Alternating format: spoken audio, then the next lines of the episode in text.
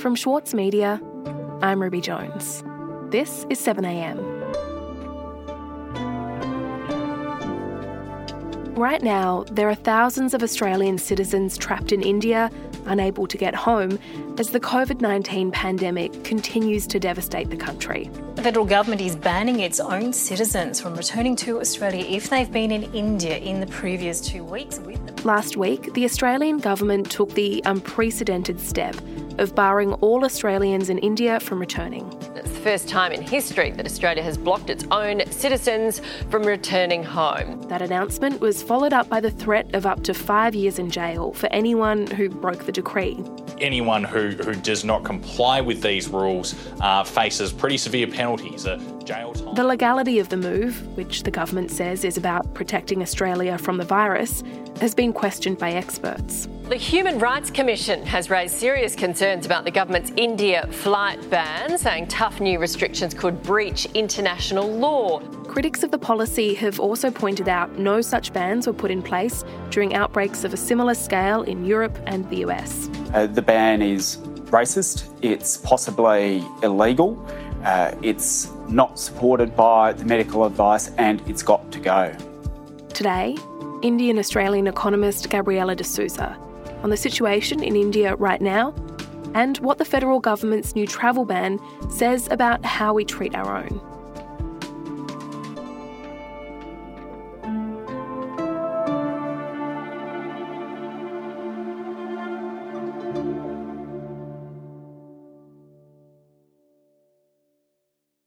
Gabby, the Australian government has banned Australian citizens and permanent residents in India from returning to this country. As an Indian Australian, watching this situation unfold over the last week or so, what have you been thinking? Yeah, it's been kind of heartbreaking to witness. Um, you know, first just looking at the absolute devastation and hearing, you know, these horror stories that really don't feel real about what's happening in India and then, you know, fearing the worst for the people that you know who live there. And then feeling like your government's just turned its back on people like you and people who are in this situation. It's just awful. And, um, you know, having been in a similar situation uh, early on where I felt like I'd been abandoned with no repatriation flights and no hope of coming back, this just drives the knife even further. Mm. Can you tell me about the situation that you were in? You travelled to India to be with your family. Can you tell me about that decision and, and what it was like in India? Yeah, so I um, my dad passed away sadly in June last year, and I wasn't able to make it back very quickly. And you know, my my dad was laid to rest uh, without me being there. Uh, about three months later, in September, I was able to go back to India and just be with my mom and spend some time with her and my brother. And I really appreciated that time to be able to grieve this huge loss in my family with them. And after about a month, I started to make moves to come back to Australia. And I started to look for flights, and it was just really, really difficult. You know, before I left, the government had made some remarks saying that they would have all Australians back by December. And that was just not the case. There were just very few repatriation flights to the extent that they existed, and commercial flights were really expensive. People say people seem to think that, oh, you know, you can. Why haven't you just gone back to Australia? Or Like, you know, when they look at stranded Australians, they're like, well, you know, it's so easy. You just jump on a flight, but it's it's really not. We have a lot of systems in place um, that have restricted the supply of tickets. We have a really strict uh, you know, hotel quarantine system, obviously. We've got really strict caps on our flights. Um, so I, I ended up having to stick around for Christmas and New Year and started to try and come back again towards the end of January. And then in February, I, I had a really great travel agent who was helping me out, um, a friend of mine who just, you know, basically left no stone unturned in trying to get me back to Australia. Mm. And what is the situation for your family who are in India? Are they stuck there? Are they trying to come back? My mum is an Indian citizen, as is my brother. Uh, and so much as I would love them to be here with me, where it's safe and you know where I can um, I can have them live with me, I that's just not an option that's open to me. So my I it, it breaks my heart that there's not more that I can do. Um, So they're they're this you know they are Indian citizens, and so they um, they really can't go anywhere. Mm. And so you returned to Australia before this current wave of COVID 19 in India. But what is it like there at the moment? What are your family telling you? Um, it's pretty bad. Breaking news coming in this morning where India has broken all previous records of the highest single day rise in cases. The past 24 hours- I'm fairly lucky in that my family live in a state where it hasn't got as bad as, say, in Delhi or in Bombay or in Pune. Makeshift funeral pyres burn around the clock. Crematoriums are running out of space too. Those major cities are really doing it tough. I begged him. I literally started crying in front of him that please, I just need one bed for her. I read a story the other day about kids who were starting to be orphaned because they'd lost both their parents through to COVID. Nishi Sharma also has a picture of her mother in law, Beena, who struggled for oxygen and died when she couldn't get a ventilator in the country's capital, Delhi. The fact that there aren't enough oxygen tanks and it's it's just it just feels like a bit of a war zone at the moment. You you told me that you know that there is a bed. You you told me on a helpline number. That's why I came here. Goa, which is where my family is, it's it's not too bad, but the hospitals are starting to get to capacity. And because it's a bit more regional, the quality of the hospitals isn't that great. So I really worry for them and you know what will happen to them should they get COVID, which is just a horrible thing to have to think about. The death toll in parts of India, both metropolitan and rural, is staggering. Sir, for one minute, come and look at my mother. A man pleads. A doctor follows him to the ambulance and prepares to say the words he's had to say over and over again in the past day alone. She's no more. But they, you know, they're, they're doing everything they can to remain safe and to remain indoors and just kind of waiting for it to pass, to be honest. I've spoken to so many of my friends and extended family, just you know, there's just a really, there's a collective fear and there's a real helplessness as well amongst people who live here, who have family in India and who are just feeling helpless about that situation.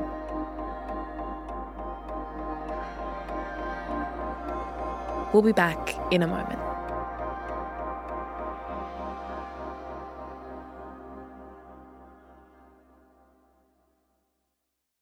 Need a reminder of what political leadership looks like?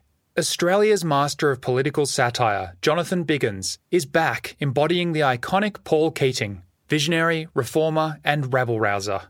Due to overwhelming demand, one man comedy The Gospel According to Paul is returning to the Opera House, on from the 4th to 23rd of June for its final term ever. Secure your tickets now at sydneyoperahouse.com for an unforgettable evening. As a 7am listener, you're already familiar with many of the journalists who work for the Saturday paper. For a limited time, subscribe to Australia's leading independent news source, the Saturday paper, and you'll receive the Saturday paper's stainless steel coffee cup, made in collaboration with Fresco, for free. Subscribe from just $2.10 a week. Simply visit thesaturdaypaper.com.au forward slash offer.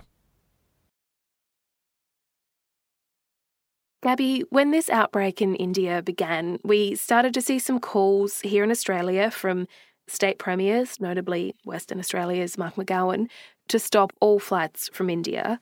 Look, I support, uh, I support a suspension uh, because it's putting at risk um, uh, this country.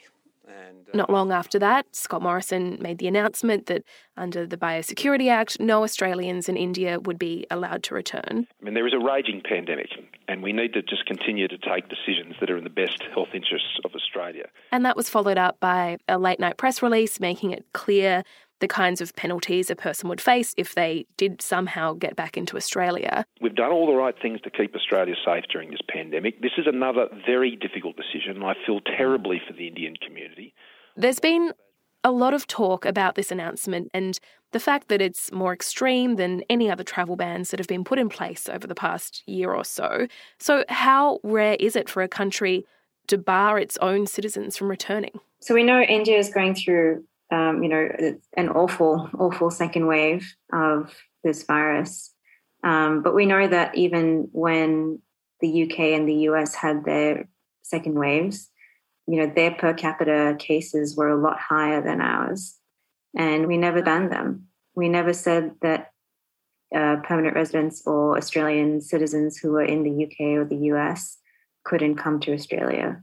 Why have we done that for India? You know, these people are our responsibility. They're our citizens.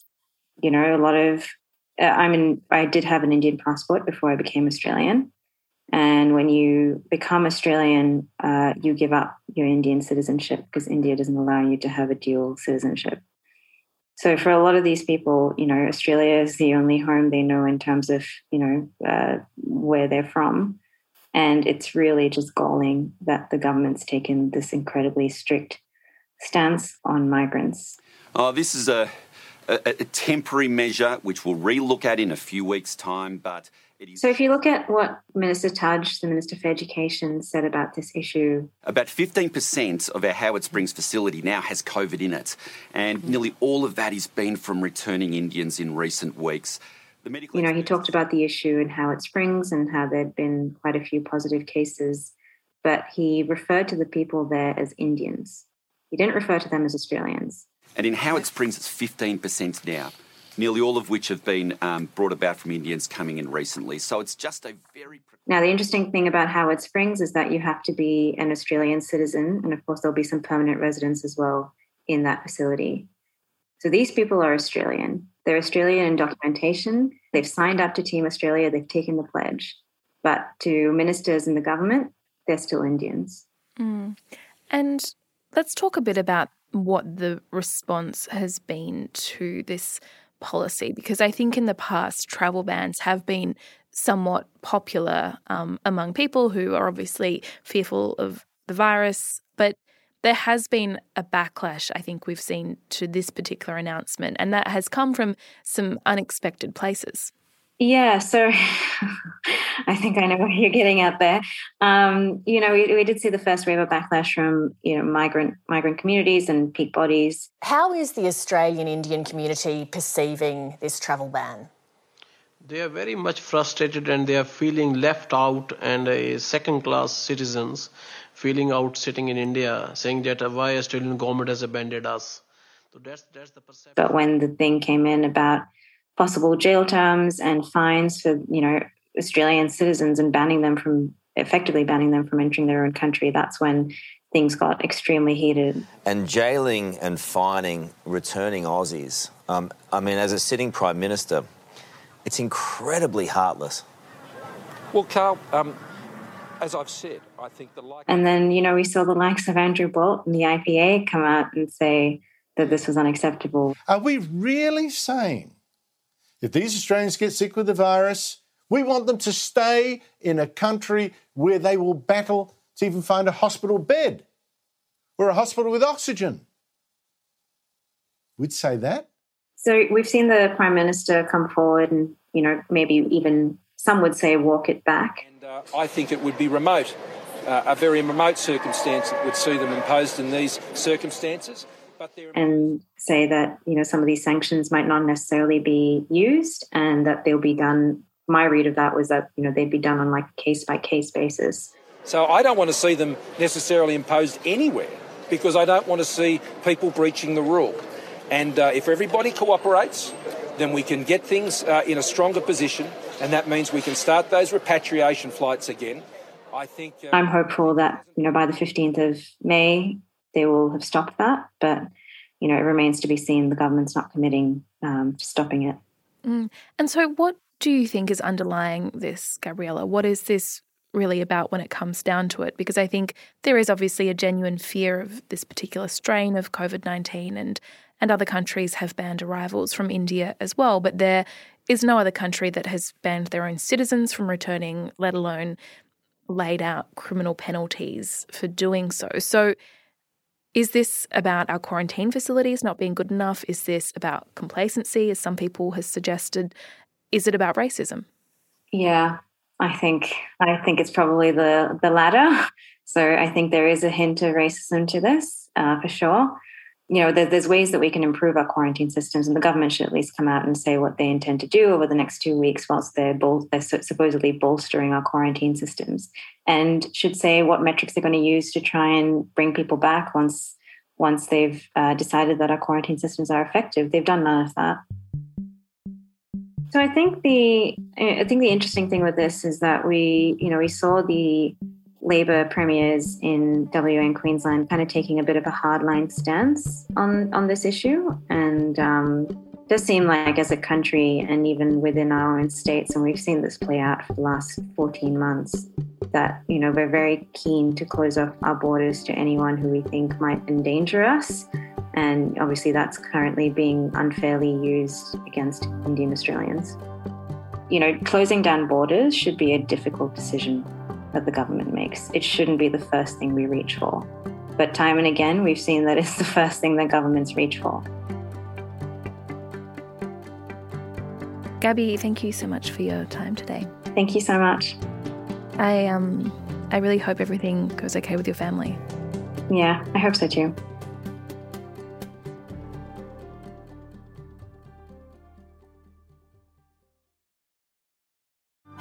Mahler's music embodies the very essence of humanity. Experience his epic Song of the Earth with the Australian Chamber Orchestra, Richard Tognetti, and internationally acclaimed opera stars Stuart Skelton and Catherine Carby.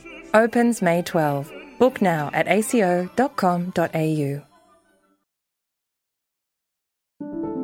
Also in the news today, a Sydney man in his 50s with no known links to COVID 19 cases in hotel quarantine has tested positive to the virus. New South Wales authorities say urgent investigations into the source of the infection and contact tracing are underway. Meanwhile, the General Manager of Infection Control at the agency running Victoria's hotel quarantine program has been stood down. The man allegedly breached protocols twice in the past two months, with the head of COVID 19 Quarantine Victoria describing the breaches as minor but disappointing. I'm Ruby Jones. This is 7am. See you tomorrow.